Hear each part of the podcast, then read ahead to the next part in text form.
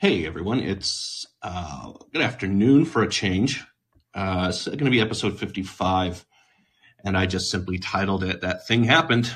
Uh, the thing that we've all been talking about, and journos and progressive left uh, have been dreading actually happened. Elon Musk closed his purchase of Twitter on Friday. This shit always happens when I try to go on vacation or just like a break. I just didn't want to do anything. You know, I would still be on Twitter and stuff like that, but uh, I've now churned out three or four pieces over this and other stuff, and uh, just doesn't feel like it. But that's kind of how it rolls. A um, couple topics uh, on the subject of Elon Musk getting Twitter. Uh, we saw the kind of freak out that I think everyone, certainly I myself, thought I would see. Um, maybe even a little bit more subdued because people were preparing themselves for it. We obviously had um, that of which we do not speak of. Technology reporter at the Washington Post say that feels like the gates of hell had opened on Twitter, which just made it sound even cooler. Um, Musk has not really done much as far as content moderation or the thing that everyone is talking about, which is bringing back a certain former president to the platform. And I don't really have an opinion on that. I think Musk should allow anybody that he wants back on the platform or don't. I don't really care. What I do th- think is interesting that all the same journalists and the same people on the political left who are worried about Trump coming back to Twitter are the same people who post everything he says on Truth Social anyway. Uh, so there's obviously, you know, a, a, glowing hypocrisy there. The thing that, the most significant thing that he did is he basically terminated the entire CFO CEO team. And that include a, a woman named Vijaya Gadde and she was the uh, she's chief counsel. She was also head of what was called uh, safety, product and safety. And what that meant was she ultimately was the one who made the decision to ban Donald Trump. And as I've noted, they always use the guise of safety under to promote censorship. It's how they do it. Uh, we just saw this thing this week with uh, Ben Shapiro, I guess, going to speak at, I don't know if it was the University of Michigan, but he was going to speak in Michigan, and a student body released a letter saying Ben Shapiro's presence on campus will put people in danger, it will endanger their safety uh, by allowing him to speak. Those two things always go hand in hand. And so Jai Gadde to me is just a typical boilerplate SF liberal um, who basically says, you know, more speech on Twitter means more people in danger. And that was the guise of wonder under which she banned Trump, and I would assume several other accounts. Um, where I think there needs to be transparency on this is what happened with the New York Post story, and I made my intentions clear with that.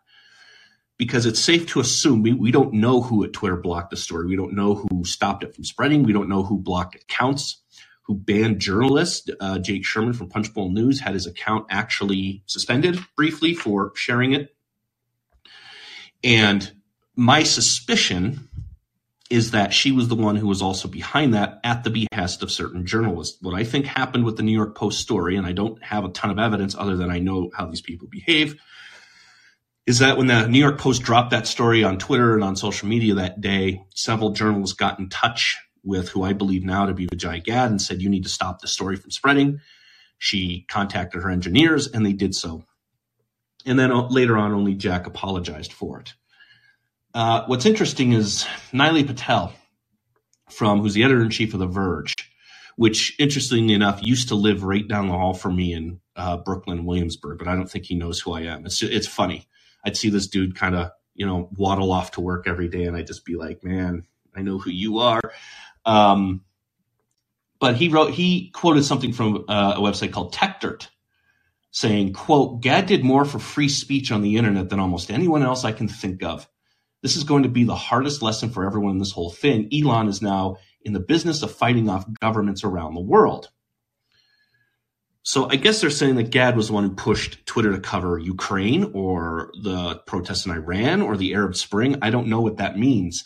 What I do know is this is a complete contradiction of who she actually is. And as I noted on Twitter, uh, she apparently is the person who let China and Iran officials post Holocaust denials and, you know, Uyghur camp and COVID denials and anyone questioning the lab leak, which is now acceptable now, by the way. Um, did this with you know unfettered, let them post anything they want, and uh, while blocking accounts that basically just tepidly insulted journalists or told them how to learn to code. And as I said, there's a great segment on Timcast and Joe Rogan with her stating that. And she said that that was coded language. And of course, it's not. It came from journalists. It's no different than Let's Go Brandon coming from journalists. We didn't create that meme, they did. So I basically told him to just go fuck himself with that.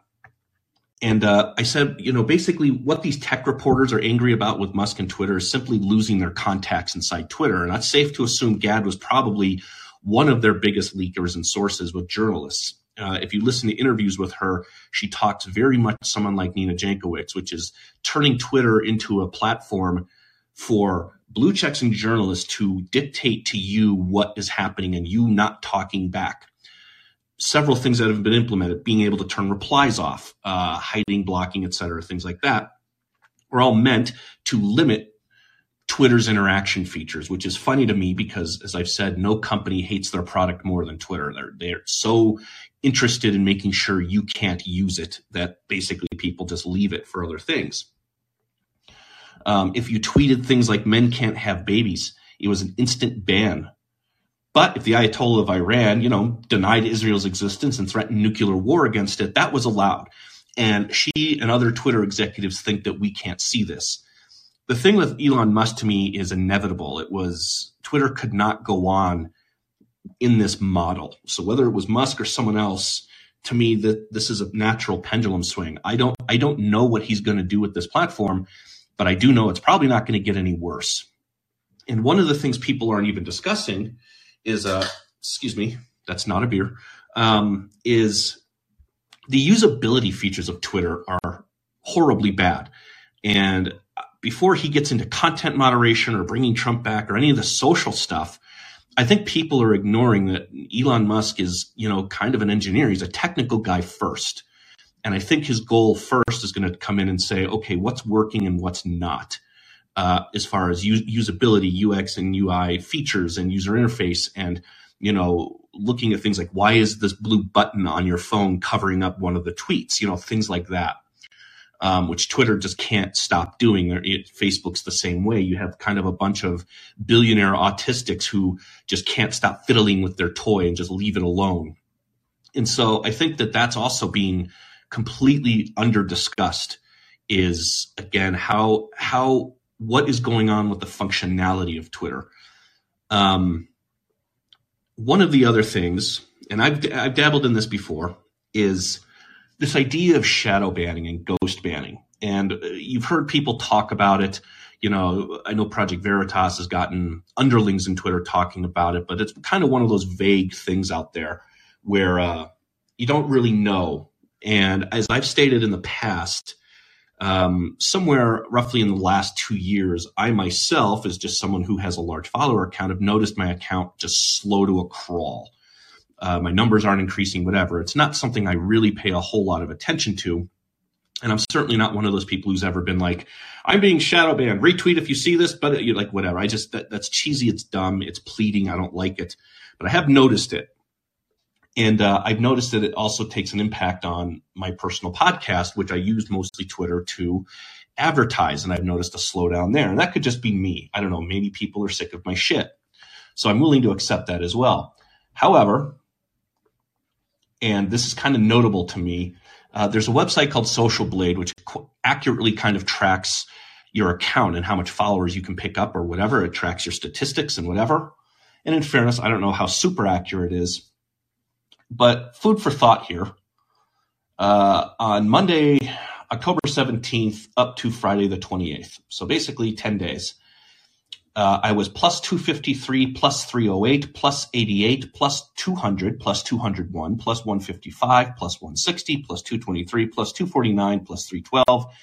The day that Elon Musk walked into Twitter, plus 1,017, and as of yesterday, plus 2,570.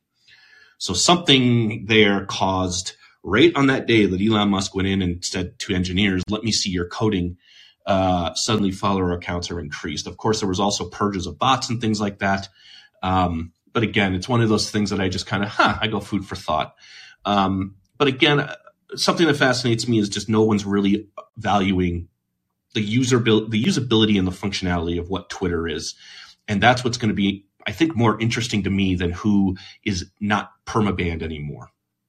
The other thing, the other story going on, uh, is this attack on Paul Pelosi in San Francisco and how it's being used.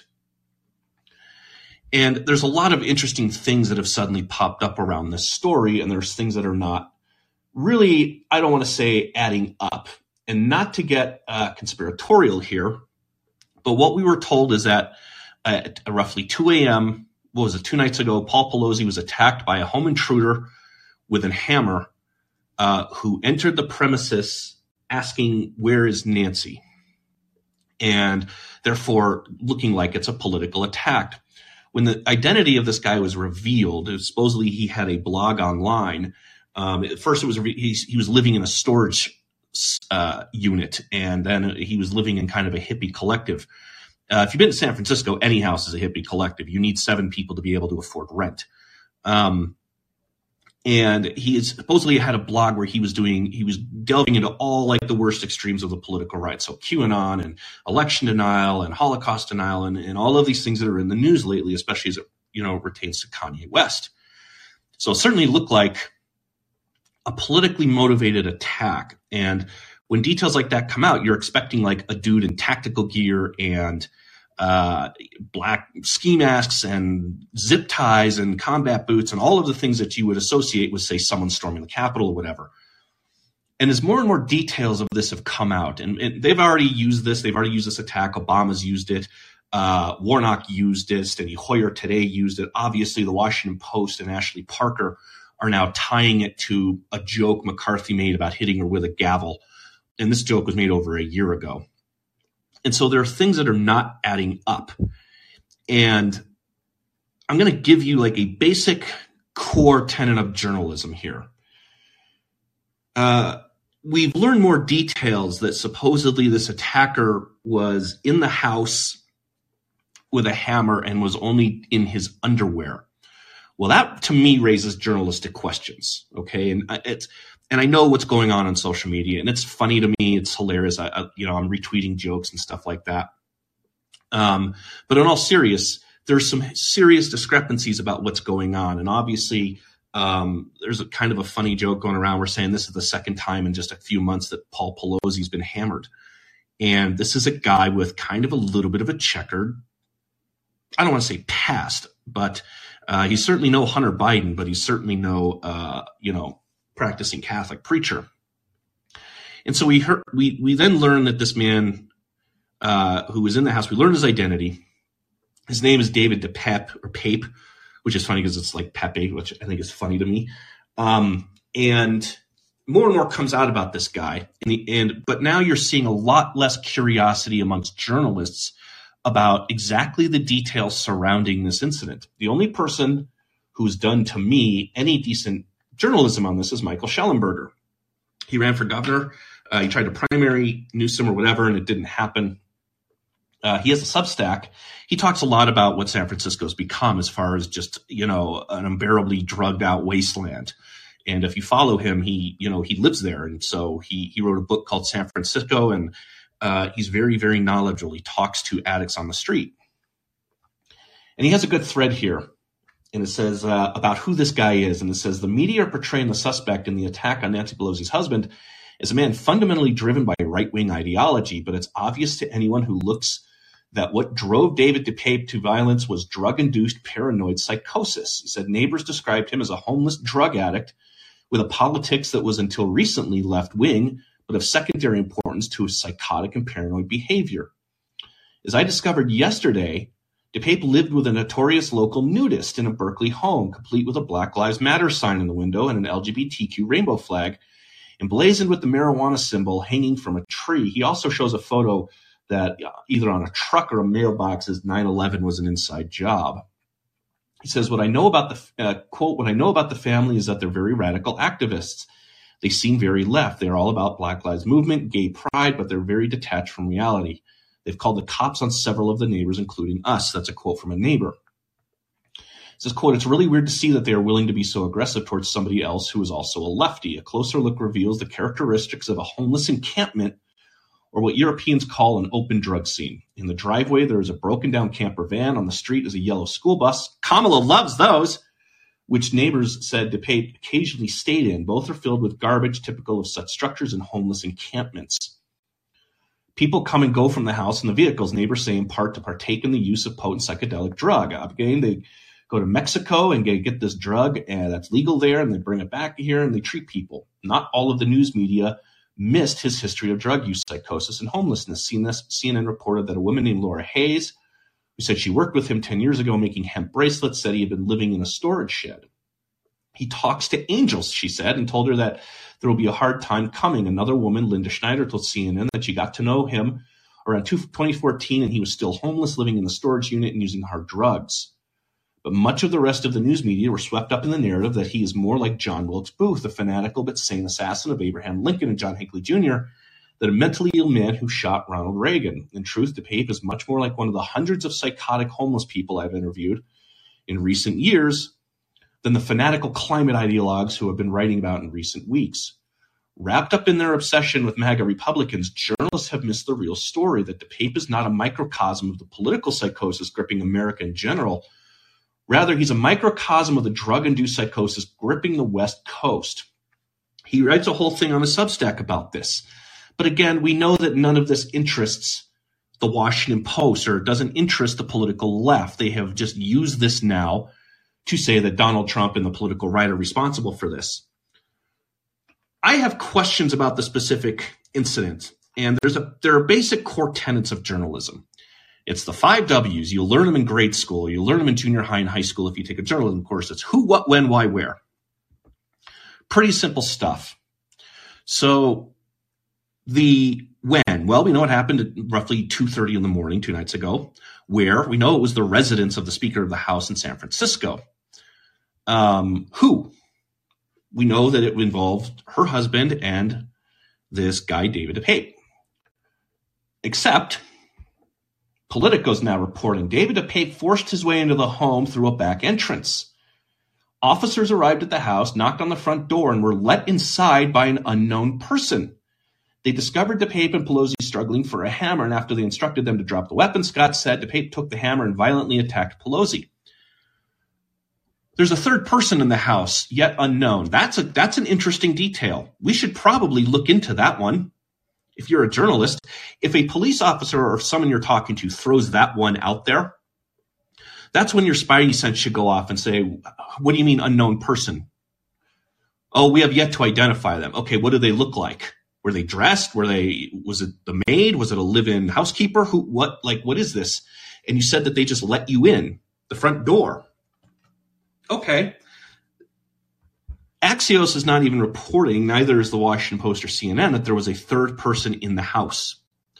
So now, now we know they're ignoring that detail, which again, someone like me, who's not generally very conspiratorial, is looking at this saying, who's this unknown person? How are they opening the door? Was it an accomplice?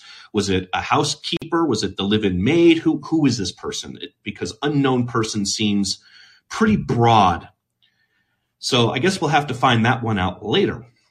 The other thing we learned is that DePape was supposedly almost completely nude, which he's a nudist, so that doesn't seem, and in his underwear. And we were told that as the police entered, they were both holding a hammer, so they they were fighting over it.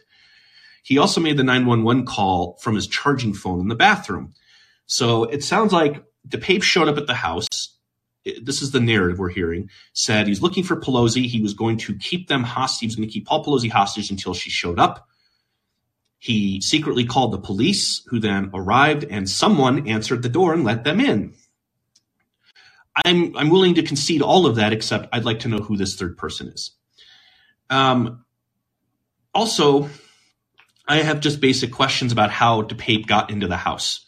Not so much jumping a fence or uh, getting past security or anything like that. How he arrived at the house? Where, did they recover a vehicle from him? Did he walk? How did he get to the residence? How did he physically get to the residence? We don't know. Nobody's asking that question. And so there are circumstances around this to me that look fishy. Uh, it doesn't mean that it's invalid. Doesn't, but it, to me, my attitude is this: if you're going to put unknown person in your story, where we previously did not know this, and we're not getting police reports, we're not getting press conferences, they're not releasing information on any of this stuff. And if journalists, for one reason or another, are not interested in the basics of finding out information, like identifying an unknown third person that we were just told about in the middle of a deadly attack, then they have very little standing to complain when people run with homosexual conspiracy theories on social media. I just don't care. Um, they should be out there doing their job, and that's it. And like I said, there's several uh, other outlets who aren't even reporting this third person, so why not? So there are questions to me surrounding this incident. Does that mean it's not on the level? I don't know. Um, so there's a, that's this is a story that's kind of out there and it's already being leveraged again by the entirety of media. Jake Tapper's, of course, doing his honest pull the glasses off Edward R. Murrow act on it. Um, they're in a way to me this looks like they're using it as a last desperate hope to swing the midterms. Uh, again, that doesn't mean that this was a setup attack. It doesn't mean it was a drug deal or a gay orgy gone wrong. But there sure is a sudden lack of curiosity around the details of this case. And as long as that they, and as long as journalists and media don't have curiosity around it, guess what? Everyone else on social media is going to is going to have that curiosity. So, uh, just a couple of topics for everyone to chew on. Uh, we'll go about an hour, uh, or as long as people want to call in or talk. Uh, I see that I already have two up there. So again, um, if you're new to this, uh, just feel free to jump in the queue. And of course, if there's any other topics on your mind, feel free. Um, I would just request that if you're not speaking, please mute your microphone just because it makes the published recording sound a lot better and makes it easier for the rest of us to listen to. And uh, also, just please note if there's people behind you in the queue to just kind of be quick. Um, it's not always the case. We just kind of go with a conversation here, but uh, just kind of be kind, courteous, and know that other people might want to get in. So, with that, uh, we'll go probably for about, eh, we'll probably go about an hour just so everyone can get on with their weekends. Uh, Robert, you're on uh, Versus Media Lab. Go ahead.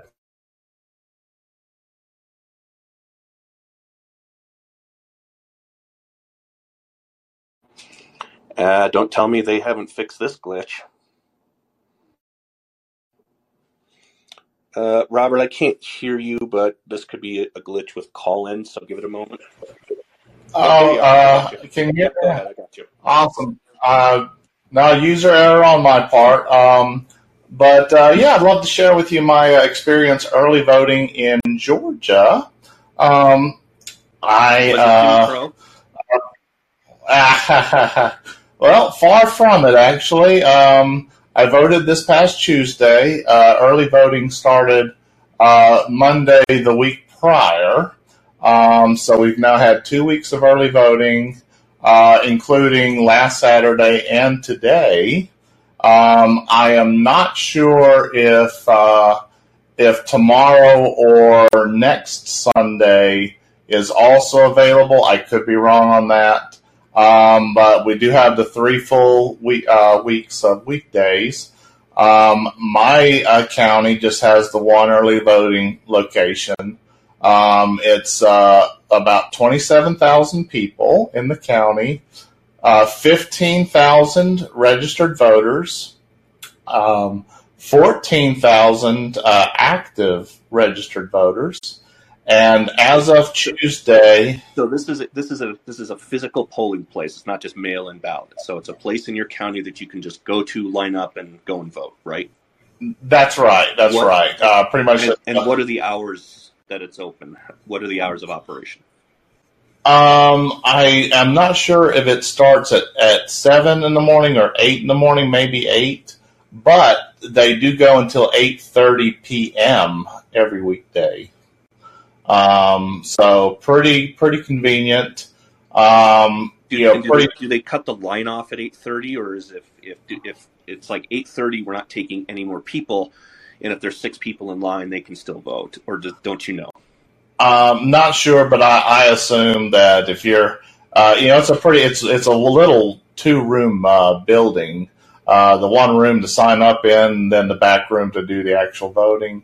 Um, so, I mean, it can really only hold uh, 10 voters at a time maximum, um, uh, at least comfortably. Um, but, uh, you know, as of Tuesday, uh, well over 1,500 people had actually voted early, so over 10% of the uh, eligible voting population has already early voted, and that was as of uh, Tuesday this week.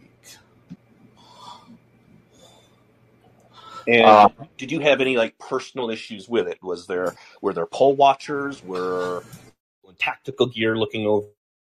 Um, I found the experience uh, pretty easy. Easy. Um, you know, they had uh, three ladies up front for the the you know the paperwork uh, to fill out because basically uh, the um, the paper application you fill out is akin to uh, an absentee ballot uh, form. Uh, that's basically the form you fill out. Uh, so you fill that form out, um, and in my case, I am physically disabled, so I have to rely on a caretaker. Um, uh, that one being my mother Tuesday, and so she also got to vote.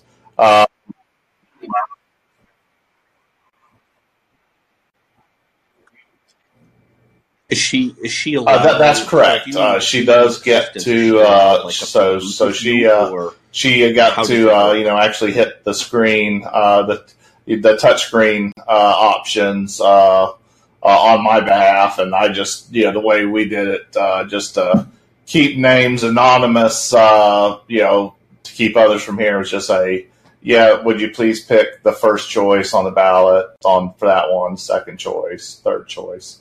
Uh, so it was, uh, you know, pretty easy. But she uh, she did that uh, to help me get my uh, vote cast, and then she went ahead and got hers taken care of. And yeah, it was a you know really easy, painless experience. Um, and of course, you know, it's a small enough county where everyone knows everybody, so usually everyone just says hello, at, you know, after your votes are cast, and you know, a little bit of small talk, uh, at least, you know, a little bit of time we, we had, uh, because, you know, it was, uh, you know, pretty busy. It was middle of the day Tuesday. Um, but yeah, over 10%, uh, uh, you know, in the, you know, what, eighth, eighth day of, uh, early voting, uh, in that county. So, uh, I, uh, I, I don't think anyone can really complain that there's not much access to vote.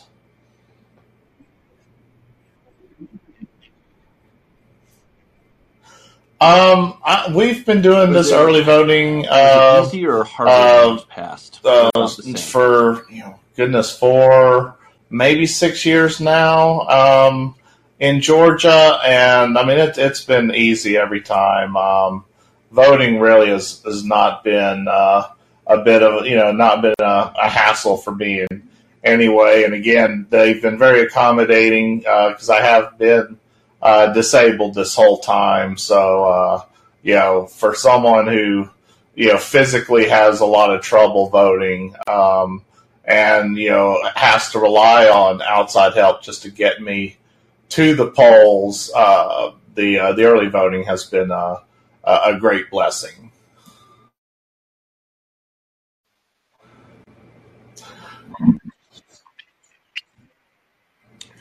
Uh, how would you characterize the media and uh, rhetoric or Stacey Abrams or the All Star game?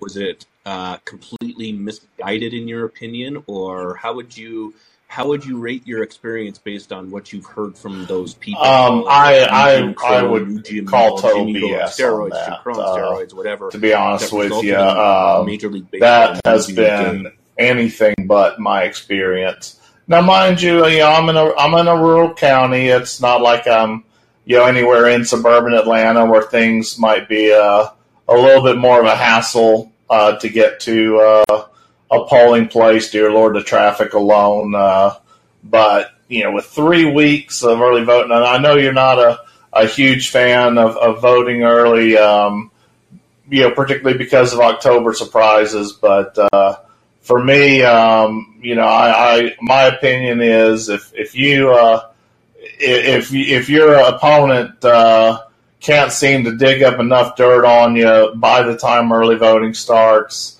uh, you're you're kind of you know SOL. So um, yeah, I've I've found voting in Georgia to be uh, a, you know painless, uh, very very convenient.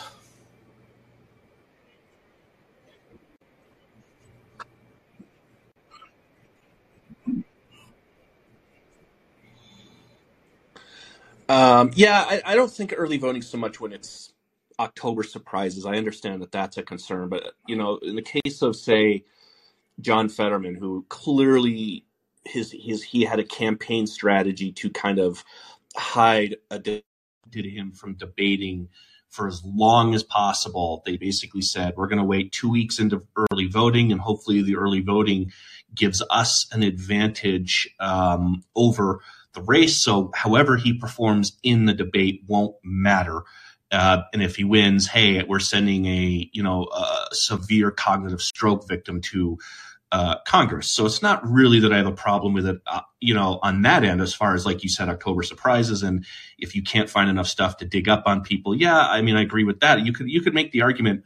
How many people have early voted in Georgia when the second story came out about Herschel Walker and Gloria Allred right there. Uh, I'm willing. I'm willing to kind of believe the first story, but if you're going to attach Gloria Allred to you, man, that's just going to get. Uh, oh yeah, for sure. I don't look at it so much as say, uh, you know, early voting affects October surprises as much as you have somebody like John Fetterman who his campaign took advantage of early voting in that in that way to hide a condition and get as many early votes as possible. Uh, they just released the first post debate, by the way, and it's Oz is now up three, and he's 64-39 with independents, and that's that's the number that the Fetterman campaign was always worried about, which is not. They know they have a base of support in Pennsylvania. They'll, they'll vote for a turnip if that's what they put out there, and they pretty much did and uh, and then of course you know Republicans know they have their support, and Oz's traction has always been he's not the base isn't coming home to him in Pennsylvania, and it could be anti-Trump, it could be pro-Trump, they think he's a squish or whatever, um, but it's independent voters that uh, the Fetterman campaign, in my opinion, was always worried about. You know, what if people see his condition and they don't make up their minds or whatever, and then he goes out and debates, and now we saw what happened. And so now the polling's out that 64 39 leaning toward Oz. And that is a fatal number for a campaign if you're, uh, if you're Fetterman. So, um, yeah, so, uh, it's, I appreciate, I like getting insight from, you know, as I've always said, the reason why I don't really do this with guests um, or anything like that is I like getting insight from people in their real experience. When you have a media telling us, you know, this is Jim Eagle, this is Jim, Jim Crow steroids, and it's always great to have somebody kind of call in and say, "No, this is this was my personal experience, and no, that this is not what it is." So, uh, I appreciate it, Robert. I'll give you a last word. Uh, yeah, well, thanks for having me. Uh, and uh, today being a big day for Georgia fans and Florida fans everywhere, just wanted to give a quick shout out to uh, my fellow subber, uh, Cynical Lizard, who will be battling against my Georgia Dogs. Uh, just wanted to throw them a virtual cocktail out there for the world's largest outdoor cocktail party. Uh, go dogs! Uh, cheers, Stephen. Who was the uh, real? Who was the coach that he just the Georgia football coach who just died? Um, I don't. Oh. I, I, don't watch minor league football, but I do know. Um, who is this guy? Georgia football. Uh, uh, Vince Dooley, God rest his soul. The greatest uh, damn good dog of them all. Uh, yep. So somebody, uh, somebody noted that it's probably you know what they just Obama and Warnock just had a rally and they noted uh, it's probably really bad for them that uh, Vince Dooley died in Georgia because that's where everybody's attention is going to be. So yeah, uh, interesting. Yeah. Thanks, Robert. I appreciate it. Thanks for calling in. All right. Thanks, Stephen. Cheers. Samuel, you're up. What do you, what your student loan paperwork? I have an update on that. I've not heard back from the uh, awesome Department of Education yet, so only God knows how long that's supposed to take. Uh, the Biden administration said payments should be going out in the next two weeks. The problem Oh is, yeah, uh, real real I was under the impression a judge put a stay on it, and the, I was I was talking with Charles Cooke about this, and he said they can accept applications, they just can't disperse anything until that's cleared up. But I don't know. Yeah, well, we also know how much respect they have for the rule of law, so I totally believe them when they say they won't disperse payments. Right, of course, which they were recommended. Just ignore the court. So again, another fun problem. Go ahead. Yeah, so um, I just wanted to say just a couple things, mainly because nobody was in the queue, and I just figured, ah, what the hell. Um, Thank you, one thing on the Twitter, one thing on the the Elon Musk Twitter thing is um, this fraud. He, Heath Mayo, he's one of the people I love just to read his Twitter feed because it's just full of crazy shit. Well, like yesterday, and we're all talking about like this increase in engagement, and I mean, again, not a huge fan of the shadow banning bullshit, but like it's clear that engagement some they took the lever off something because like okay, Ben Shapiro tweeted, every time Twitter lets the clamps off, my follower count spikes. Today by over forty thousand in just a few hours. That's not a coincidence. And then Heath Mayo comments, okay, folks, if you don't tweet out your victim status today by referencing some element of your Twitter engagement, you aren't really right wing. Man babies everywhere. He's not even complaining. He's literally just pointing out that his follower count had spikes. And Yeah. that, for some reason, is a problem. And then he also attacked Kyle Smith, formerly of National Review. You know, really MAGA right winger Kyle Smith. He said, Prob just a coincidence, but the same day Elon Musk takes over Twitter, one of my tweets gets 20,000 likes after roughly six months of pretty much zero engagement on anything I've tweeted. And he said, and Heath Mayo says, unreal how much these people love a good conspiracy theory. All of their own previous failures are magically explained by other cabals that were long arrayed against them on everything from lost elections to their poor Twitter engagement. It's just pathetic. Yeah, I mean, like, you're attacking Kyle Smith as a conspiracy theorist? Kyle Smith? well, he's dishonest. So I mean, that's um, you're talking about someone who's kind of made a brand off of. I don't want to say punching up, but certainly just trying to get people to, I guess, engage with him in certain ways. I'm certainly one of those people until he blocked me because he didn't like some of the things that I was saying. Um, so I guess I don't. Obviously, it's just pointing it out, and you've and you've heard me speak my tone. I'm. It's not. It's not about being a victim. It's just something people are noticing. And uh, Yeah. Michael Malice, for instance, noticed it, and that's where I posted my engagement number. I'm kind of like, eh, you know, it's something that the, the last time this happened was when Musk was looking at buying Twitter, and he took a tour of the building. It was the same days. And my my follower count just spiked and i'm like huh that's interesting. That's you know i just i noticed it. Um it's not something i, I pay attention to. Anyone who listens to the podcast whether i don't talk i really talk i don't care. Um i have i have people now telling me they see my tweets and i don't know. I don't know how all of that works I'd like transparency on it. I think it was also Jesse Singal and Katie Herzog noted it as well. Just, and Jesse Singal, not really a conspiracy theorist, kind of said it in the same vein. It's kind of like, you know, this is weird. We just noticed this. And, you know, we're not suggesting that Twitter's putting the brakes on or hiding accounts, but it, it, some transparency sure would be great. And that's one of the things that if Elon truly is the kind of shit posting chaos lord that everyone is making him out to be, these are the things that he could clear up.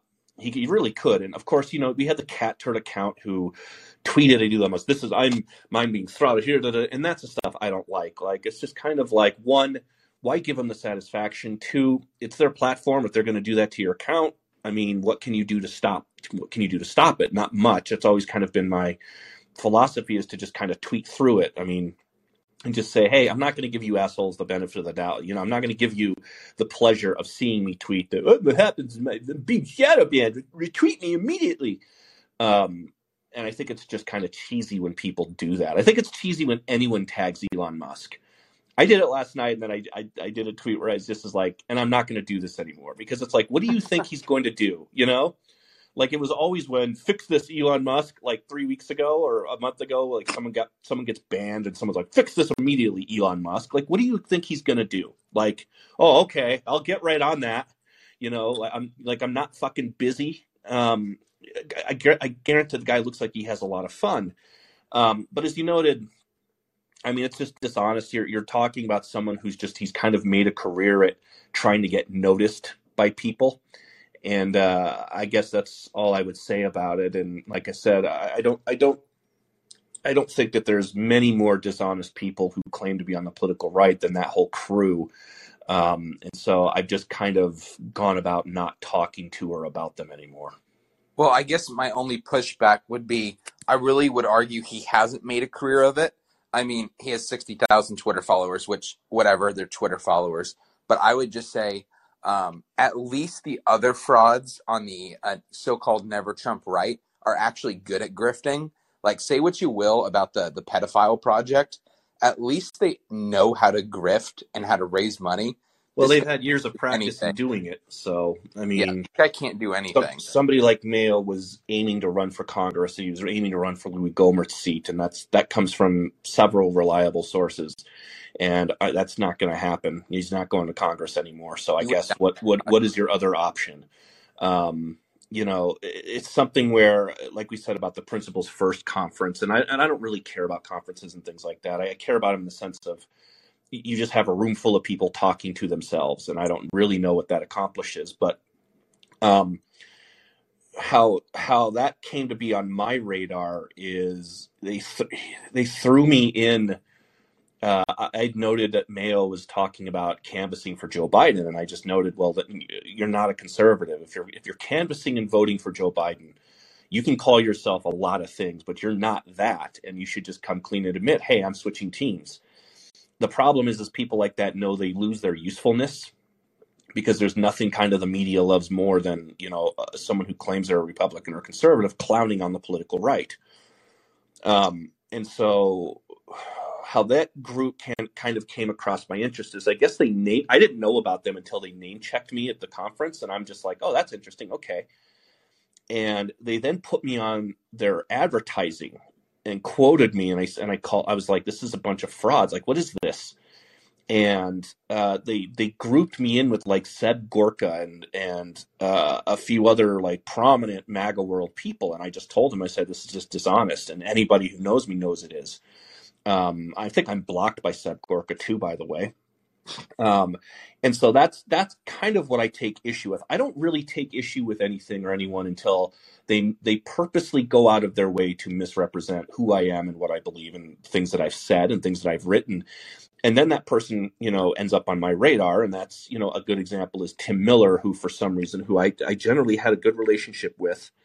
And then out of the blue one day is shit talking me uh, in the in the pages or online at the Bulwark, and I'm kind of like, what the fuck is this? And uh, the second I take issue with it, I, he he then goes out of his way and blocks me as well.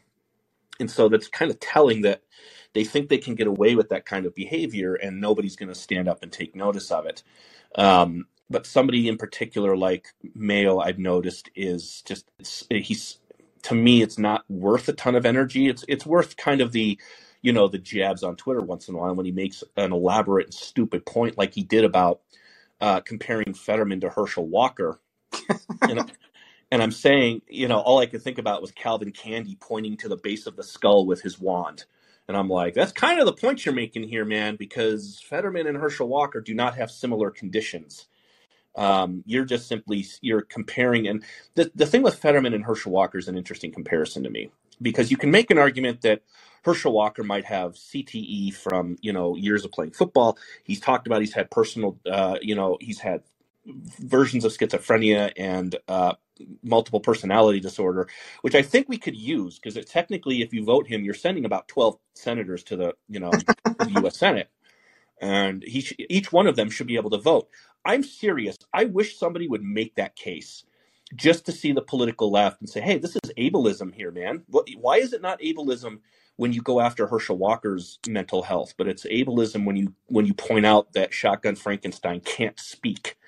Um, but I, I'd love to hear someone just in jest, kind of like make the point that uh, because of Herschel Walker's multiple personality disorder, we should be able to get 12 votes um, out of him.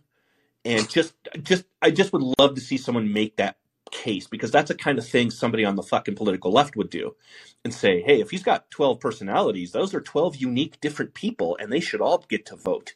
Um, but the idea that Herschel Walker's condition is anywhere near similar to John Fetterman, well, we see Herschel Walker kind of has, you know, a slurry level of Southern Ebonics, okay? And he says crazy shit and once in a while, and he holds up his badge, and we get all of that. Um, but the idea that uh, Herschel Walker is he's out on the campaign trail, he's speaking to crowds. Um, he's been a kind of a motivational speaker for years, which has honed that kind of charisma he has. I don't know if I would vote for him if I lived in Georgia. I don't know if I would vote for Warnock. Obviously, I'm not going to vote for Warnock either. But what was interesting last night, Obama said, uh, and I wish I should, God, I'm just going to find this quote, bear with me, but he basically said, um, you, don't want, you know, Herschel Walker was a great football player. Yeah, here he goes. This is, uh, thank you, Aaron Rupar. Uh, some of you may not remember, but Hersch, this is Obama's quote. Some of you may not remember, but Herschel Walker was a heck of a football player. Does that make him the best person to represent you? Let's say you're at the airport and you see Walker and you say, hey, there's Herschel, Heisman winner. Let's have him fly the plane. And I thought that this was such an apt example about how out of the loop Obama actually is. Because I guess I would I would say to I'd say to Obama, uh, is Raphael Warnock a pilot? I mean, if you want to get literal on this, is can Raphael Warnock fly a plane? Um, and then this was the whole thing that they were making about John Fetterman. It's like they're trying to make the case that we should be able to, you know, they they just go under the guise of disability. He's representing disabilities in Congress. You know, he's he's eh, but you don't go, no, his brain is mashed potatoes. He can't read like an intelligence report, okay? And it's this idea of, you know, like the Simpsons episode with "Be Like the Boy" with Brad, the motivational speaker, and he's like, "Hold on here," you know, when Brad, you know, Bart's yelling shit at his speech, and, he goes, brings him up, and he goes, "Hey, t- tell me why you, why did you do that?" And I just felt like it. Bart's like, "I just felt like it," and he goes, "You do things because you feel like it," and he goes, "We should all aim to be, be just like Bart." And Springfield just devolves into this chaos of people just doing what they feel like, and uh, there's like a, a rally uh, to, for Brad or something, and the bleachers collapse, and like people are all laying there and they're injured, and someone said, "Oh, look, it, someone didn't put in the screw. That was your job." And the guy goes, "Eh, I didn't feel like it." and I think Marge goes, "Well, I feel like you should have done your job." And then someone says, "I feel like you should just shut up." And then they all just get into a huge brawl because everyone took on the attitude of just you should be able to do what you feel like.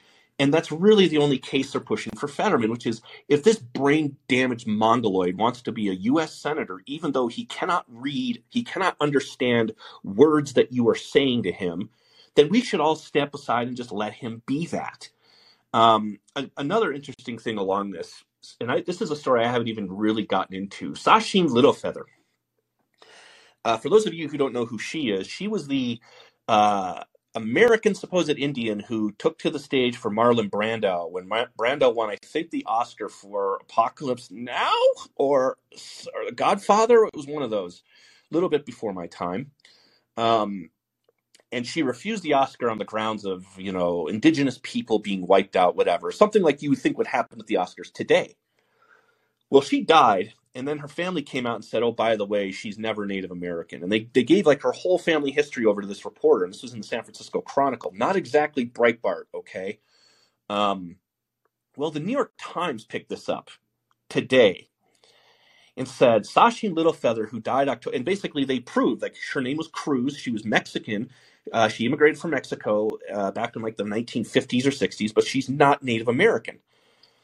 And uh, her sister's like showed the reporter everything to even where the San Francisco Chronicle reporter was like, "Yeah, this looks bad." Well, here's the New York Times. Sacheen Littlefeather, who died October 2nd, became uh, became famous when Marlon Brando set her to the 1973 Oscars to protest on behalf of Native Americans. Now her own sisters and a researcher dispute her ancestry claims. Her defenders say identity is a complex matter. And I knew I was waiting. I said this on Twitter this morning. I was waiting for this. I was waiting for people to come in and defend her uh, even though it's like clear, it looks pretty cut and dry that she's not Native American. In the story, it says Native American, she said, might have hidden. that She's talking to one of her defenders, uh, a, a professor, who says Native Americans, she said, might have hidden their backgrounds to avoid discrimination or were misidentified. Quote, it's what you feel in your heart and what your belief system is, said Norsom, who lowercases her name. Just because she's not enrolled or can't be identified in records doesn't mean she's not indigenous. They literally just said it's, it's how you feel. If, if you feel like you're an indigenous Indian, I guess you are. Uh, it says in a statement, the Academy Awards, they went to and asked the, the Academy about this and said in a statement on Thursday, uh, the Academy Museum, which hosted an event honoring Littlefeather in September, said that it was aware of claims going back decades about her background, but, quote, the Academy recognizes self identification. Cruz said her father, who was deaf and uh, or a chalkboard had never told her about Native relatives. It also goes on in the speech to say, or in the piece to say, that she they couldn't find any records of her. She never claimed or even denied that she was a native. The whole point of the story is this is not dissimilar to Fetterman, which is if you if he feels like he can serve in the United States Senate, well, by gosh, we should just all let him do that. And if you point out that no, you really can't, you, you're now ableist. But no, it's not ableist when they go after Greg Abbott, and it's not ableist when they go after Herschel Walker, and it's not ableist when they go after Dan Crenshaw or any of this stuff, right?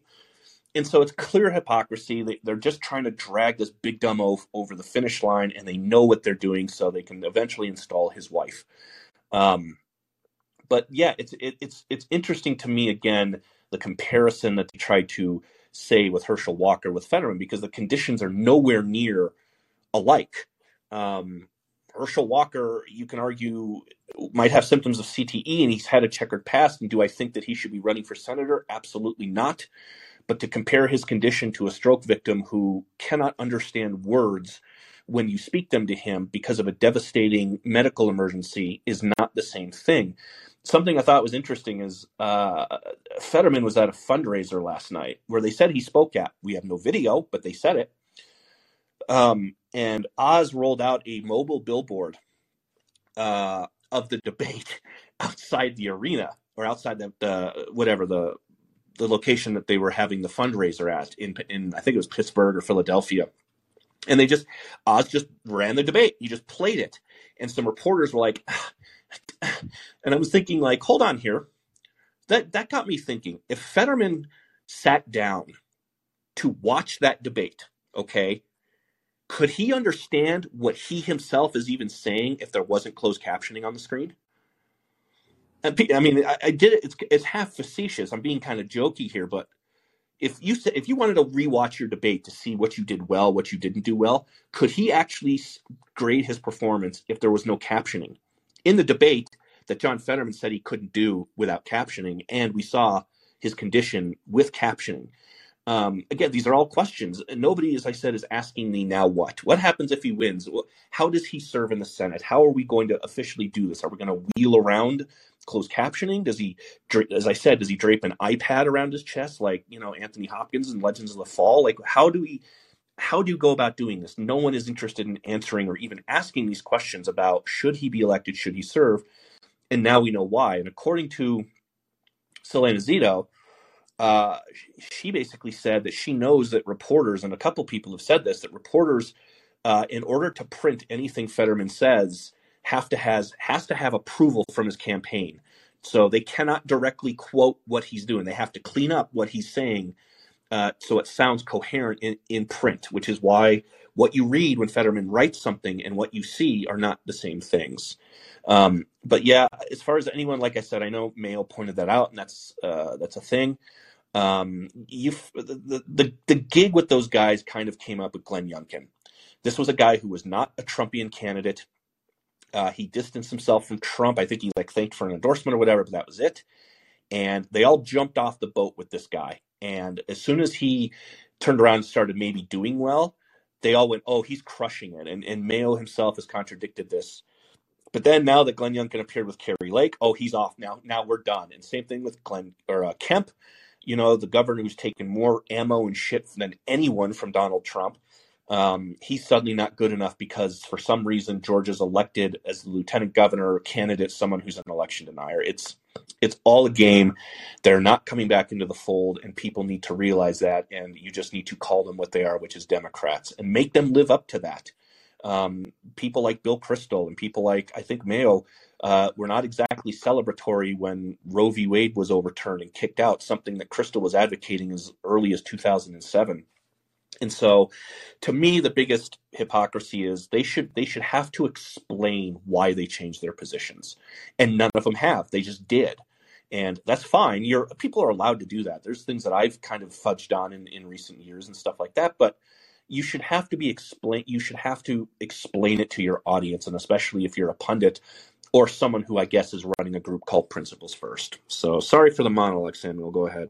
Yeah, just last thing I'll say on the uh, Obama point about uh, the uh, Herschel flying an airplane. So, are we allowed to talk about uh, Congress people's uh, professions before they entered Congress? Like, are we allowed to criticize AOC for being a bartender again? Like, I actually believe we should have more waiters, bartenders, people like that run for Congress. But if the we're thing, the, the thing talking- with the thing with Ocasio Cortez is, I know the political right likes to do that you don't criticize her for being a bartender. You criticize her for being an intern in Ted Kennedy's office. Oh, 100%. I mean, that's, you know, she's someone who, you know, I think she went to what, the Boston U or Brown U or whatever. And she's someone who, you know, went in on a, on a scholarship and then she went to DC and she, she was an actual intern in Ted Kennedy's office. And thank God she lived. Let me just put that out there. Um, and to me, that's, that's the line of attack the political right should take on her. You know, she's someone who acts, you know, uh, downtrodden, middle class, whatever. And right now she's living in the Navy Yard in D.C. with a French bulldog and a Tesla.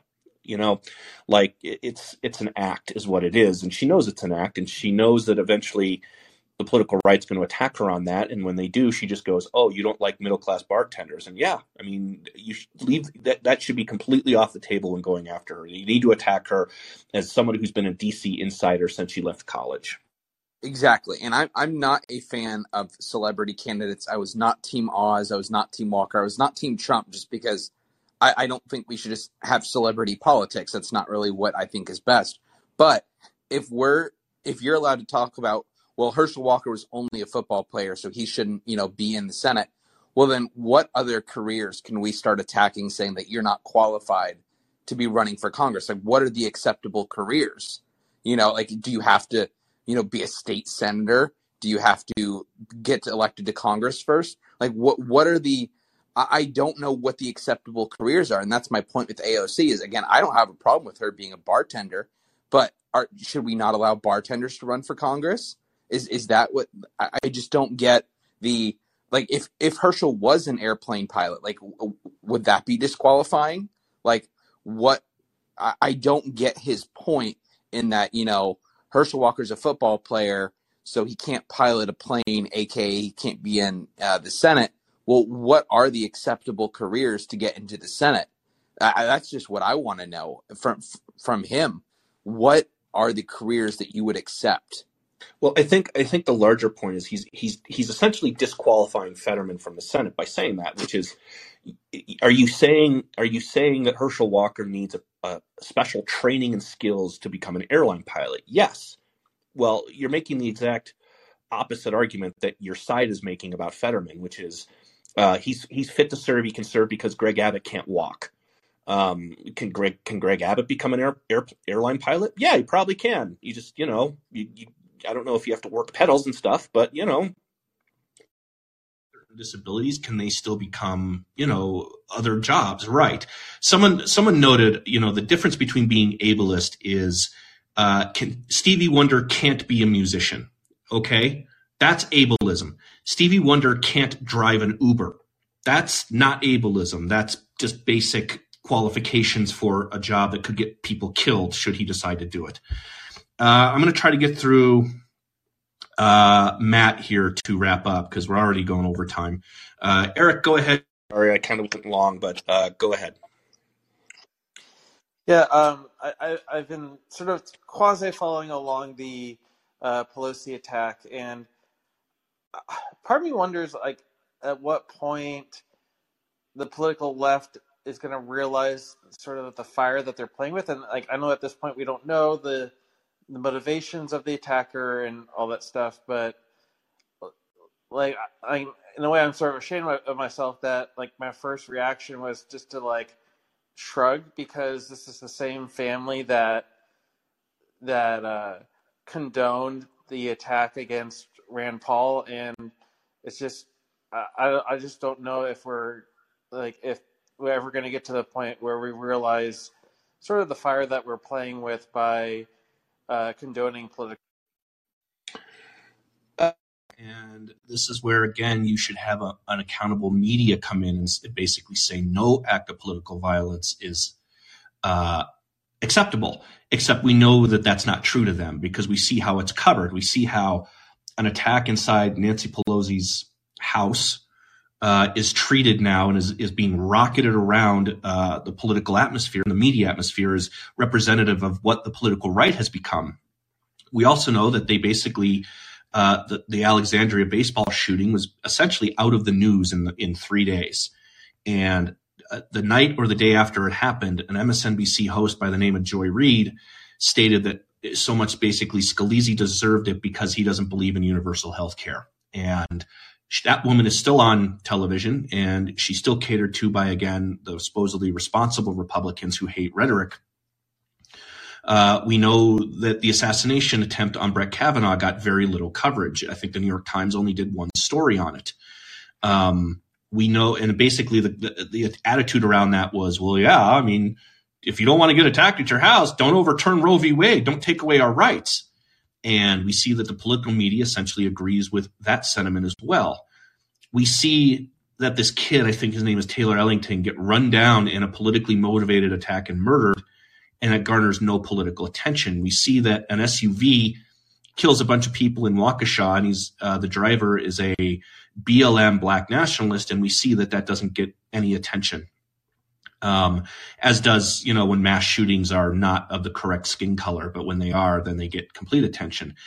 The, the, the thing you notice they're trying, especially Ashley Parker, this fucking ghoul at the Washington Post, noted that a year ago, Kevin McCarthy made a joke about, you know, hitting Pelosi with the gavel or some shit. And she said a year later, a man did just that inside of her house. And that's the same shit they did with Sarah Palin and the Gabby Giffords. Uh, they still associate. I mean, Sarah Palin had to sue the New York Times to get them to correct that. And they're trying to do the same thing. And when you see what they're doing out in the open this way, um, you see the hypocrisy. Obviously, the Rand Paul attack. Anyone who's out, you know, you have Reed Galen, who's uh, one of the toes that runs the Lincoln Project. Um, you know, said any political violence is unacceptable, and you can just, as sure as the sun will rise, you can go in, into their tweet history, and he's like, "I'm starting to." I'm not saying I agree with Rand Paul's neighbor, but I understand, and they won't answer for that. You can you can put the tweet up, and they're not going to even answer to it and apologize and say, "Okay, well, I was wrong." Um, so again, this is this is a demonstration how media treats the two different aisles. It's not even I don't and I don't really give a shit what Reed Galen says, but it's the fucking hypocrisy. Um, and you're kind of right. It's just going to keep getting worse and worse. And we know, you know, it, had this been, I don't know, I don't even know Kevin McCarthy's wife. Had this been the thing, we saw this happen with a Rubio staffer, where a Rubio staffer was mugged and assaulted while canvassing don't know if it's a politically motivated attack, but he, he was just basically had the shit kicked out of him, went in an ambulance, and every journalist it, it either ignored it or they questioned the legitimacy of it. And you're not even seeing that in an incident that has a lot of questions around it. And I got to tell you, if anything that comes out on this Paul Pelosi thing that isn't on the level, anything, and I mean, uh, police report shows that, oh, he picked this guy up. Um, I don't know what's going on here, if that this was not politically motivated. You know, after election, people better lose jobs because that, that's when pitchforks are going to come out and say, you guys staged an attack or you politicized an attack that was just, I don't know, a homoerotic, a drug deal gone wrong uh, to try and swing an election because we see what they're doing. And, and I'm kind of with you. I'm kind of just like, let's just kind of see the details here. Um, as far as shrugging, I don't really shrug it because this shit's just going to get worse. Um, but I see your point, and it's a valid point. And again, it's a point that's caused by our by our journalists and, and by our media, and that's it. Uh, Eric, one quick last word. Go ahead. Uh, just yeah, uh, one last thing, just get your reaction on. Um, like I've just been sort of seeing that the sort of the contradicting narratives around sort of like the um, I want to just say trans indoctrination, like in schools, like where I'm wondering how they're going to handle this. The media is going to handle this going forward because it sort of seems uh, that the um, that there's like two narratives. It's like either it's they're still sort of using oh it's not happening narrative, and then when you notice it's happening, it's oh you're endangering the health and safety of trans children, and it just sort of seems that once I'm just wondering what the media's narrative is going to be like once a lot of these kids that got put on puberty blockers, like all of a sudden start having all these health issues as adults. Um, just trying to think of you know like what the what the media's sort of uh, reaction is going to be like that. Are they? Um, and I'm assuming that they're just going to sort of ignore it and even lose more of their legitimacy with you know just the everyday public.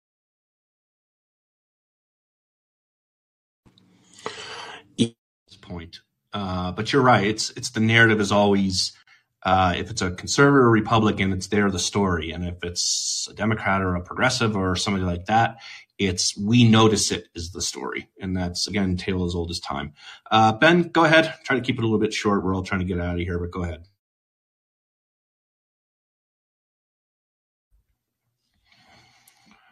Uh, just hit your mute button down on the left hand corner. But I think, dude, there. There you go. Go ahead, Ben. So, um, yeah, I I used to be a pilot, so this whole pilot discussion, I'm completely um, completely upset about. I'm just like, are you serious right now? Uh, it's just it. It's actually been like all I could focus on, like ever since uh, the Obama thing.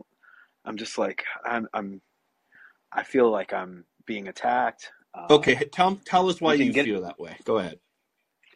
Well, we we can get it out of the way now. I was an instructor pilot in the Army. Uh, Greg Abbott could not be a pilot. Uh, I know for a fact that uh, Herschel Walker could probably learn how to be a pilot. Um, and um, John Fetterman probably doesn't even know what a plane is. So, could Dan, like, could Dan Crenshaw with one eye be a pilot? No, he could not. No. Okay. no.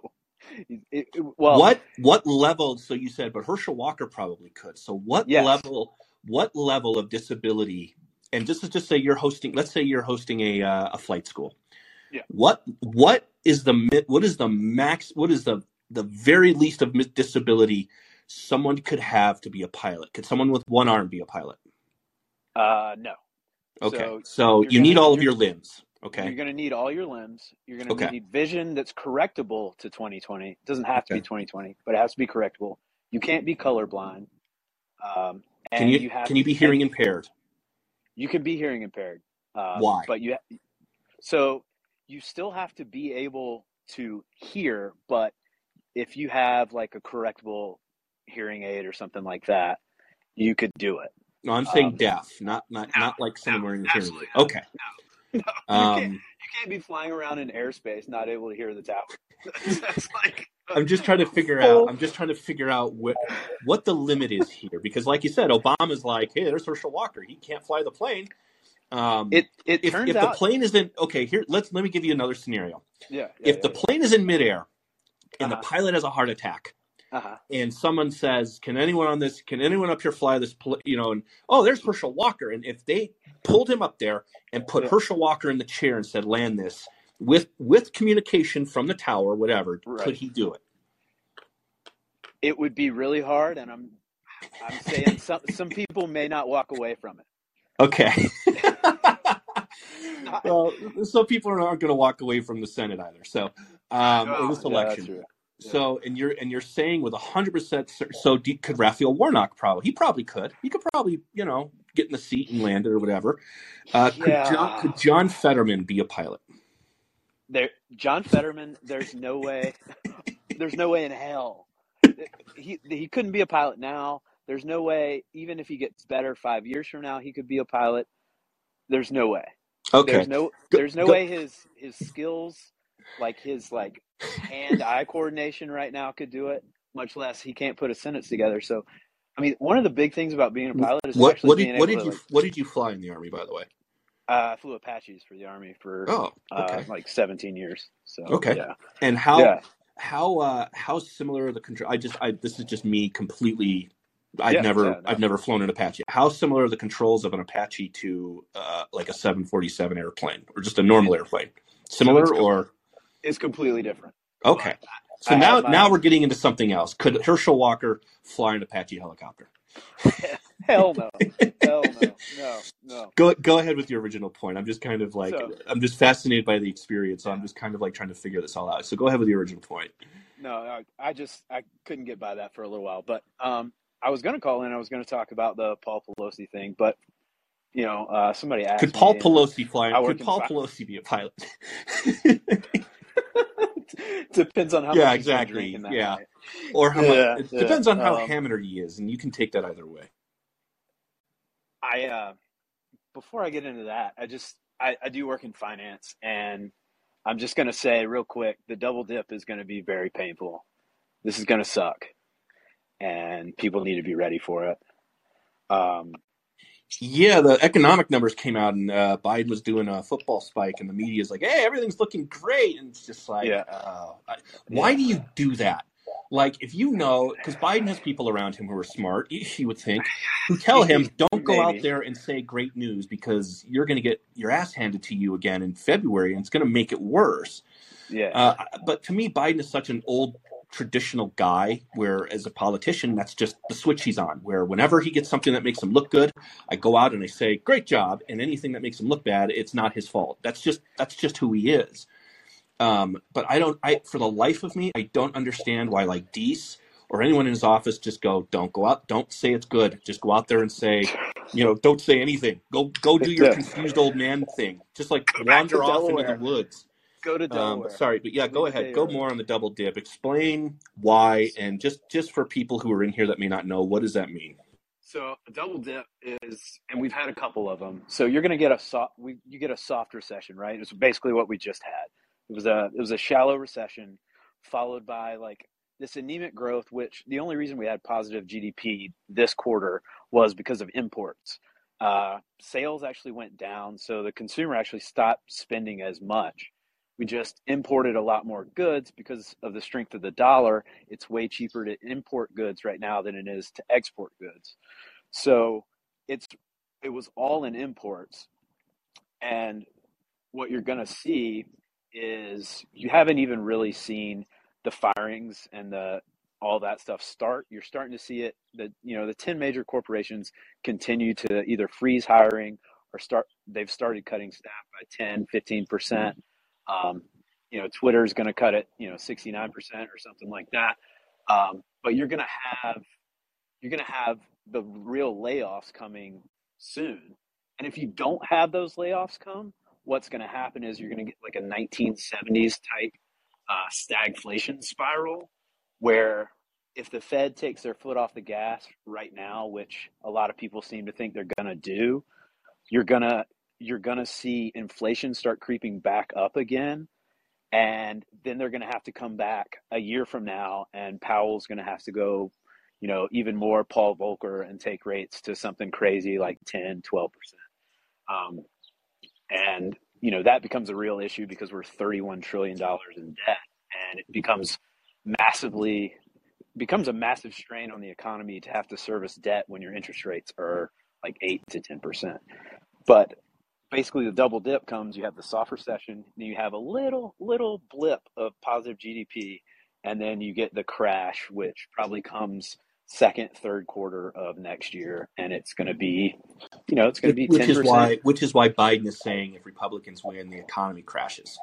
Yeah, because they Uh, know it's going to That's crash. that's why that narrative is out there, and that's why Paul Krugman is saying that, and that's why because they know it. They they I mean Yeah, again they're not they've stupid. studied economics. They're not So stupid. it's so it's how how can we how can we spin this and that's exactly what Biden's trying to do. It's like if you Yeah. if you turn Congress over to Republicans, they're going to crash the economy. Well, we know in quarter 2, quarter 3 that happens and Biden's just going to say, "See, I told you so." And I don't know how much that's going to fly. I mean, I'm sure I'm sure his journal base will run with it. Um and so what's the good news? Ben, you kind of bummed us out here. Uh, so the good news is um, I, I don't have really any good economic House, right houses now. houses will be cheap. That'll be the good news.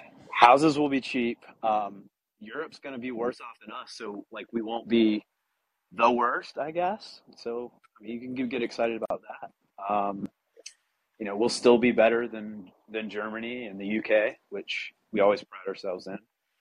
Um, it's going to get really bad over there. Um, yeah, there's there's not really a lot of good news coming because I mean you're already see. I think mor- mortgages uh, mortgages were down ten percent uh, month over month, which is crazy. I mean that's nuts. They're down almost 120 percent since last year, year over year. Um, so yeah, it's going to get bad. Um, so I mean, I wouldn't, you know, if you can cut down your vacations this next year, I probably would. Maybe maybe only take one. this is this is my vacation. So, and I'm and I'm having to like I plan to take like three four days off from working and writing, and then fucking Elon bought Twitter, and everyone jumped out the window, and I was like, fuck. I had my I had editors from several sites just like, hey, can you write this up for that? And I'm just like, like, damn it. Like I need to make money, so whatever. So Well, I appreciate you doing it. I don't, I don't get to call in a lot because I have a crazy four year old that runs around, but when I do, I, I enjoy it. yeah, I try I try not to do them. Uh, I try not to do them like always late at night. I like doing these because it's kind of a different crowd and stuff. Yeah. So, Well, but last thing, and I won't I won't hold you too much, but just the the Paul Pelosi thing, and I'm gonna I'm gonna say this, and I know you have to be careful, and I know there's some people out there that have to be careful, but I last night I got really fed up with like the Andrew McCarthy's being like, oh, you know, political violence of any stripe is wrong, and all this stuff. I'm like, this guy is a lunatic, addled drug maniac, nudist who's running around San Francisco. There's not a Republican within 30 miles of San Francisco. What? Why the fuck do do Republicans have? I'm not. No, I I refuse. Well, if you want to be if you want to be super conspiratorial, this guy supposedly wrote a blog that he had for 15 years, and a bunch of reporters highlighted some of the the QAnon posts, the PizzaGate posts, the election denial posts, the anti-Semitic posts. Well, last night it was taken down. You can't even view the blog anymore. yeah, So, if you really, really want to get curious about the nature of this attack, it's as I said, I read Shellenberger, where all of the neighbors are like, "No, this dude wasn't a MAGA guy," no, um, and that that also brings me to in, an interesting thing about you know political leftists who they they they want to try and paint you know political conspiracies like this shit strictly to the political right, and I would agree that you know a lot of that stuff is, but a, a lot of these guys like mass shooters, they're not MAGA guys. They're like eco fascists. You know, yes, exactly. their concern it, it, it isn't even around Donald Trump. It's like the, the shooter, the grocery store shooter in uh, in Texas and whatever. These guys, or the guy in Buffalo, he's they're eco fascists, and it's it's far more easier for them to condense it down to oh he's a he's a MAGA guy on the right, uh, because and this idea that the thing I don't like is if they have a manifesto they get rid of it. Like the a journalist will read it and they'll pull out lines, but they'll get rid of it. And you know, for someone like me, where I have to be involved in this shit, I'm kind of like, no, I'd like to read that, please. I'd like to read the whole thing. Um, I mean, it was like Dylann Roof was the last one that I think I actually went through and read. And the the interesting thing about Dylann Roof, he was the shoot, he was the church shooter, is that was clearly an act of white supremacy. But the thing that he wrote about is how alone he was. He couldn't find anyone around that thought the way he did, and that was, you know, eh, that was Charlottesville, I think, or, or was uh, not. It wasn't Charlottesville. It was the the black the black church. It was in Uh, South Carolina. Yeah, I, I, I did up. write yeah. about it, but and that's when they pinned on immediately pinned it on the Confederate flag being at the state house or whatever. But um, he Like always what? wrote about how he couldn't find like-minded people, and I- that one struck me in the sense of wait a second, we're supposed to be told that you know white supremacy is washing over the country, and here you have a bunch of guys who can't find anybody who thinks like them. Um, it's not to say it's not a threat. It's it's something that will always be a threat, but is it an overstated threat for politics? Well, we saw statistics about that, and we saw whistleblowers that say the DOJ is inflating these numbers. Um, but yeah, I mean, it's inter- like they they take they pull what they want and then they get rid of the thing. They get it off the internet. And I'm thinking that I I hate that practice. Like you should archive it somewhere where people should be able to read it. And again, they're afraid that it's going to radicalize people and stuff like that. But I mean, I look at this and I go, that's the suspicious thing to me. It's not suspicious that he believed this stuff. It's not suspicious that he got into a lot of these far right extreme, you know, views. But it's suspicious that they just take it down and only then journalists have the pull caps from it. Um, Andy Ngo is really good at this. He's really good at locating Facebook stuff and social media accounts before they're pulled down. Um, and so in this case, like I said, if you really want to get conspiratorial, um, you know, the, the naked hammer guy, uh, I guess what, like jump the fence. I'm looking at a thing on Twitter where they're, have an aerial view where the back door is broken in Yeah. and uh, so he he went in through the back door. So he hopped a fence. I don't know if there's security or anything like that. But this is my question: Did he walk there? Did they find a vehicle? How did he get there? Did somebody drop him off? Um, these are questions that I hope are answered uh, because it, this is does not just look like your typical break in and you know, like it, when I when I first heard about this, they made him sound like the fucking Riddler. You know, like you were going to find Paul Pelosi's head wrapped in duct tape. That's the, that's how they made this sound. And even I, I even made that joke to uh, Jarvis on Twitter, and I'm like, that's not what this is. This is like a fucking naked, high on heroin dude with a hammer, like no zip ties, no any. Like he just walked, like he smashed it. And uh, I, I, I can understand certain things where like Paul Pelosi was perhaps just came down as like, there's a naked dude with a hammer in my kitchen. Okay and he's trying to reason uh, like there's things about this i believe that i don't think are conspiratorial like i do like when he made the 911 call he was talking in coded language he was like sir you know david whatever uh he's a friend he's okay like i don't hear that and go he knew him he knows him how does he know David? Yeah. like that I- he just i think he's doing that on the phone to, to keep calm but there are things in this that are sketchy that aren't being reported like who is this unknown person well, as a housekeeper, is the reason why the Mhm. San Francisco Police Department isn't reporting this person's identity because they're perhaps an illegal immigrant that Pelosi is employing. Yes. So, and then when you when people like me ask these questions, it's not conspiratorial because you're not releasing information, and journalists who see things in the story that might not look favorable to what they're trying to do ignore them. And if you're going to ignore this stuff, and people are going to go on Twitter and go, "Who's the third gay guy?" I'm kind of like, if you guys don't clear this up, this is just what naturally is going to happen. And there are people who are doing it performatively. There's people who are doing it kind of funny. It's not a funny incident, but the fact that you guys aren't being transparent, that's gonna that's what's to cause people to just kind of go, "Hey, how's the orgy going?" You know. And so I don't blame those people, and that's largely my thing on social media, which is journalists are going to cover up information. If they're going to block things like the New York Post, if they're going to leave out information, if they're not going to cover the Waukesha attack, if they're not going to do this stuff, then you don't get to complain when people just start covering it in their own way. I, I mean, I And it's not healthy, but that's that's the side Yeah. effect of them making ideological decisions. But my first thought was like San Francisco is just a drug-addled hellhole. Like there's no Republicans there. And when I read through some of this guy's posts, I'm like, this guy sounds more like a crunchy version of like Michael Malice's brother. Where I was just like, you know, like I, he's just like an anarchist that's just like, oh well, you know, he's, he's naked. He's a BLM supporter. How the fuck did he get? I'd like to know. Did he plan this? Because this guy doesn't sound like he can plan No. his way out of bed in the morning. No. Like, how did he get to the house? This is this is what how this is what I'd like to know. Uh, Uh, toxicology report. Right. Did someone drop him off? Did because it feels like they just arrested this dude and he's gone. Like we're not seeing him arraigned.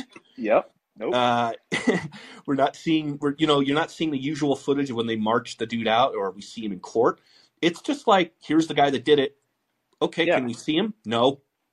Uh, okay, where where is he? Why why aren't there cameras like in the courtroom like when he's arraigned? I mean, maybe they're just waiting because it is a Saturday, so maybe they're waiting until Monday. Um, I don't know how laws work in California that way. Maybe they just fucking released him. I don't know on cash bail. Um, somebody like seriously got upset. At, I, who who suggested? that? I think it was Jesse Watters, and J- Jesse's kind of a putz. But Yeah. I'm kind of like, yeah, he's making a point about you know people can ransack a fucking Walgreens and just not be arrested. So why not just release this guy then? How dare you? It's like, well, hold on. I'm making the point about uh, when someone you know mugs someone and steals their car and shoots them. This person's out three days later. Um, when someone breaks into the house of a San Francisco elite in a, I assume, a gated neighborhood of the Speaker of the House of the United States, and you bash the shit out of him, are you throwing the book at him now? Thirty years? Why, how come? How come normal people don't get that kind of protection? So I think those are valid points. I don't know if Jesse Watters is the guy to be making it, but yeah, th- there's there's, there's questions that need to be answered around this. That this is not you know, I, I kind of like what, you know, Smug is doing. And like what Smug is saying, I'm, I, I just highlighted this and I'm like, hold on here. What is this? There's a third person?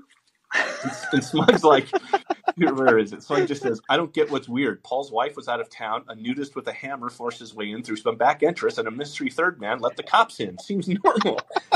like, yes, th- these are like, who is the mystery third person? Because I'm willing to bet if, if I had to put money on it, if I had to put chips on it right now, it's probably an illegal Illegal immigrant immigrant. housekeeper. That's, that was my And first thought The too. San Francisco Police Department doesn't want to identify this person because they think that they're going to get deported and it's going to be a political point. And this is my whole point. It shouldn't matter who this person is. I don't care about their status.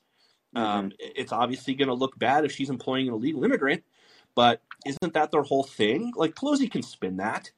Um, So yeah, but this is my point. It's an un- an unknown third person, and we go, wait, what? Who is this unknown third person? Well, it's unknown. We don't know.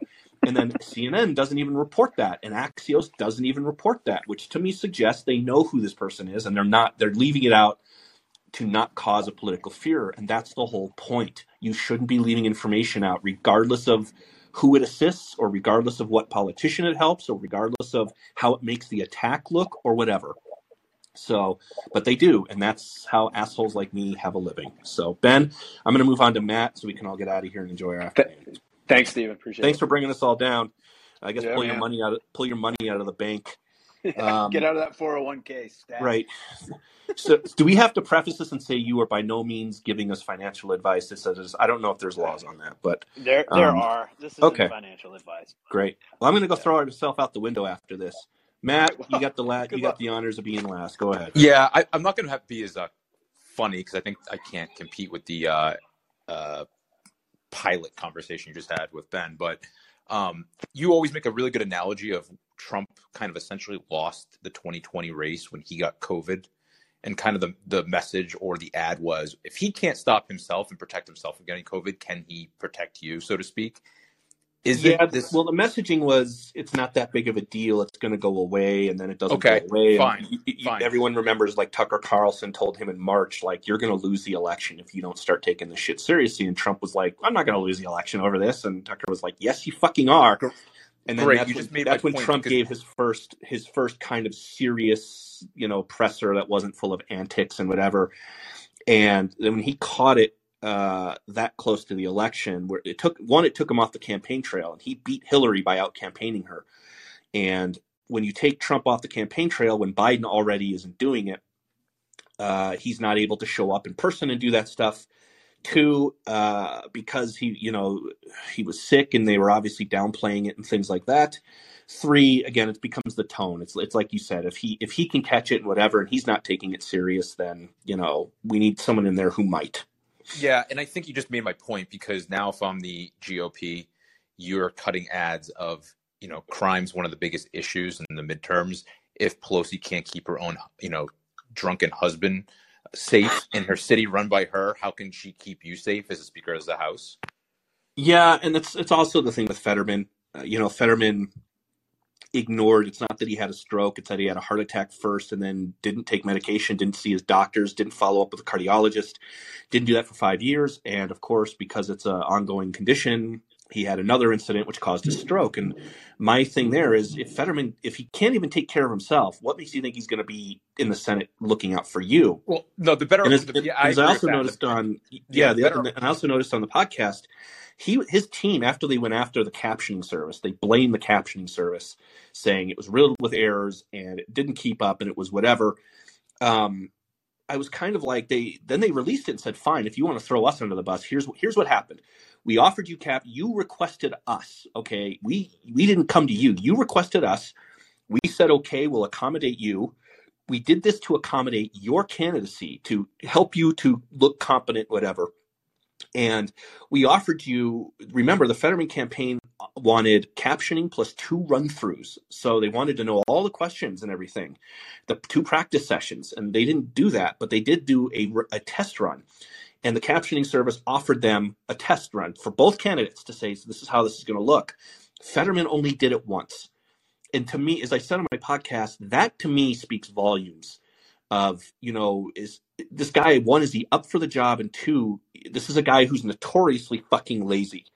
And yeah, and I think when I was watching that that he didn't take advantage of both walkthroughs and now he's they're blaming his bad performance on that that to me was like i think uh, one of my subbers or whatever vanessa said the end. Fucking smoke this guy. Like stop feeling sorry for him. Fucking smoke him and send him and his wife to the ash heap of history. Like just get the fact that they did that where they demanded a captioning service and then when he clearly gets up there and cannot speak words um, you want to cut social security! And you know like when he just has these moments and he can't speak and then the only way you can spin it is to throw the captioning service that was there to help you you go out and you say oh it's fucking riddled with errors whatever like that. That to me is unacceptable. That that's that was the moment i'm like yeah fuck this guy. I don't feel Uh, sorry for this guy at all I don't either. And I'm going to say something real quick about the Fetterman debate, but we've been talking about Fetterman since Labor Day. I feel like I'm starting, to, I'm starting to, I'm starting to get a There- tumor. Just like yeah, him I mean, there's a lot there in, in Yeah. media and how Well, media covers up health conditions, and that feeds directly into what aren't they telling us about Biden? if from a policy standpoint, he is the poster child for the argument against socialized or nationalized healthcare because this person did not take care of himself, didn't see a doctor for five years, stopped taking medication that he was supposed to, has a stroke, which is terrible. But now we as taxpayers have to pay for his health care because he was basically didn't take personal accountability. Um, the point I want to talk about is tying the Pelosi, Paul Pelosi story in with Twitter. Because my reaction i've been on twitter for many years. I used to like it. Now it's just useless. Um, one one story that trended for me all week was the first thing i would look at when i opened up the app was there's a digitally altered video of jill biden and here's the fact check on it that was the top thing Yeah. every time i opened the app so Yeah, someone didn't actually curse at Jill Biden. whatever it was checking memes. Yeah, it's a it's a political psyop, right? So now that those these people are out of there and, and Musk is in, there's two things. There's the shadow banning, but there's also an amplification of people on that platform. And like Aaron Rupar, who I mute, I don't follow him, and he's muted, so I do see people. Obviously, when I can't see the tweet, I know it's probably one of the people I mute. But there is a certain level of misinformation, so to speak, being spread by people that are amplified by Twitter. And now that these people, hopefully, where if it's now more of a level playing field, they pull back all these like favorable algorithms and disfavorable to people like yourself. And now it's a level playing field. So if you're getting retweeted and you're getting amplified, it's organic the way the, the platform should be. It's your followers, your engagement, it's the shit you write. So this, I think this story might be one of the last stories that really allows these people to tweet whatever the fuck they want, like Ilhan Omar in support of Paul Pelosi, and just naturally because of the algo, get their tweets pushed out more than they normally would. And we might, we hopefully will have, see these like innocuous stories that just shouldn't get any fucking daylight, just start to just become less about a conversation nationally. I'm, I'm really hoping that's what Musk does. Um, I, I just I want to see all manipulation gone. Um, I want to see something something else that I've noticed, and I don't know. So anyone who's had the sidebar on Twitter web, it used to be trends, so it'd just be whatever's trending, right? And it became more of a published sidebar where three or four stories were published, and then you got two trends. And I don't have that anymore. I just have trends and maybe one story. So right now I'm looking at Chronicle Texas shifting 39 million prisons to Operation Lone Star border mission, and the rest to me trending Iran regime change, Kyle Rittenhouse, uh, Spirit Halloween, and Notre Dame at Syracuse. Those are my trends. Yeah, Um, want, mine are. Um, I'm in front of the computer. Mine's Paul Pelosi, Spirit Halloween, Notre Dame, Syracuse, Taylor Swift, who I probably mute the word Taylor Swift on Twitter, and then um, and then the world's tallest skyscraper. She's been notoriously silent on this whole Paul Pelosi thing, by the way. She hasn't spoken out on this. Silence is violence. We don't know. Ta Taylor needs to speak out and condemn this attack immediately. Um, so yeah, I mean, I I'm just I'm someone where social media is about a, a level playing field, and this is why journalists hate it, and this is why they've enjoyed what Twitter was, and this is why they all committed seppuku when you know Vijaya and uh, uh, or whatever the guy's name is. I just butchered his name. Uh, the CEO of Twitter were escorted out of the building. It's like there there went journos contacts right there. They're gone. And again, I, I don't I don't care about followers and stuff like that, but I do notice. I, I looked at Social Blade, uh, which I don't ever look at. I look at it once and I went, "Holy shit!" I was like, "Yeah," because it I saw I saw my count going up more than it has in the last four or five months, and I'm like, okay. Um, so I mean, something that's interesting is I just I posted this Politico story about the third person in the room, and I just went, "What?" Like I, I, I didn't I didn't comment on it. I wasn't inflammatory. I'm just kind of like, "What is this? This we're just hearing about this." and I've got more retweets and favors on it than I've had on anything in four or five months. It's up to like 21, 2100 and 6,900 likes. And I'm kind of like, that's not that good of a tweet. I'm just like, what, what's going on here? So I, social media is meant to level the playing field. And that's, that's why journals in particular fucking hate it because they believe that you are to sit there and listen to what we tell you. And what we tell you is oftentimes garbage and junk food and bias, and we leave stuff out. And you are not to sit there and question us and go, hey, you're leaving things out. Like, hold on, what's going on here? What's this? And old Twitter was very good, especially after the 2016 election, where they blamed Twitter and Facebook for Hillary not winning. Uh, right there is when they put in these guardrails that basically made Twitter a platform only for journalists. And then they went in there and they said, anyone who's criticizing journalists, we're going to downvote. We're, we're going to code it to where nobody sees you or whatever. And that's all stuff. Again, I'm like, who, who gives a shit? Like you're on, you're still on the platform. Just use it. Don't worry about what Twitter's doing. Just fucking use it. Like just run the ball. Who cares what they do? You know. And I was the more I'm thinking about this, and like I said, if I, if that was happening to me, it was costing me money because I, you know, I promote my podcast, which is a subscribership podcast on Twitter. I don't pay for ads, and so I was sitting there just thinking about it. I got that eye twitch. I was like, God, Twitter could have costed me thousands of dollars, I, depending on whatever people sub. I'm I'm Miller, about mid tier, I, and so I think I about think that, about and I'm this on like, your behalf. I'm yeah, like, I dude, this guy's missing out on revenue for his own small business because of right. some. Yeah, So, but again, it's, I also choose to do that. So I'm not someone who's sitting here like I'm going to sue you or no. It's I choose to do that. I could probably put money into advertising. I go to Instagram. I can do all of that stuff. But that's why you saw this freak out. Is it's it's basically again safety and censorship go hand in hand with these people. The terminology is interchangeable. So that's why suddenly the Atlantic is now on TikTok and the AP is on TikTok. And I have a piece coming out about that saying, so you're telling me you're going to leave Twitter to go to an app that is a Chinese surveillance app for the CCP. Uh, that mean that makes sense for someone like Tom Nichols, who can't answer if he believes Taiwan is an autonomous country. But um, that's funny to me. Like, how is it you guys don't even ask? You guys are so concerned with Elon Musk that you're going to an app that is essentially run by the Chinese government. Is in in my opinion is a is a cultural psyop. Um, so yeah, I, I look at it and like I said, it's I think the best thing that could happen to Twitter is it does get devalued by journalists. It stops being the center of the universe for journalists. Um, and it kind of just becomes like MySpace. Um, it becomes kind of like a niche app uh, where people kind of want to be a part of it. Young people aren't really signing up for it. I have a niece who's in college and she's not on it. She's on TikTok and Snapchat. Um, and so the fact that journalists themselves put so much emphasis on what Twitter is, and it's unique because it's a live thing. And that's to me, to me that's how you get caught up in it. It's like you you when a live event happens, that's the place to go because people who are there can tweet it out and whatever, and you're finding out what's going on, and that's why journalists value it so much. But they also value it as a messaging tool, and they need to get away from that. And the second that you know, like the New York Times last Sunday, I think the front page was all tweets, like literally tweets about you know how the right uses Satanist language or something, and I'm thinking 90% of the country is not even on Twitter. And yet here's the front page of the New York Times. Like, what are you guys doing?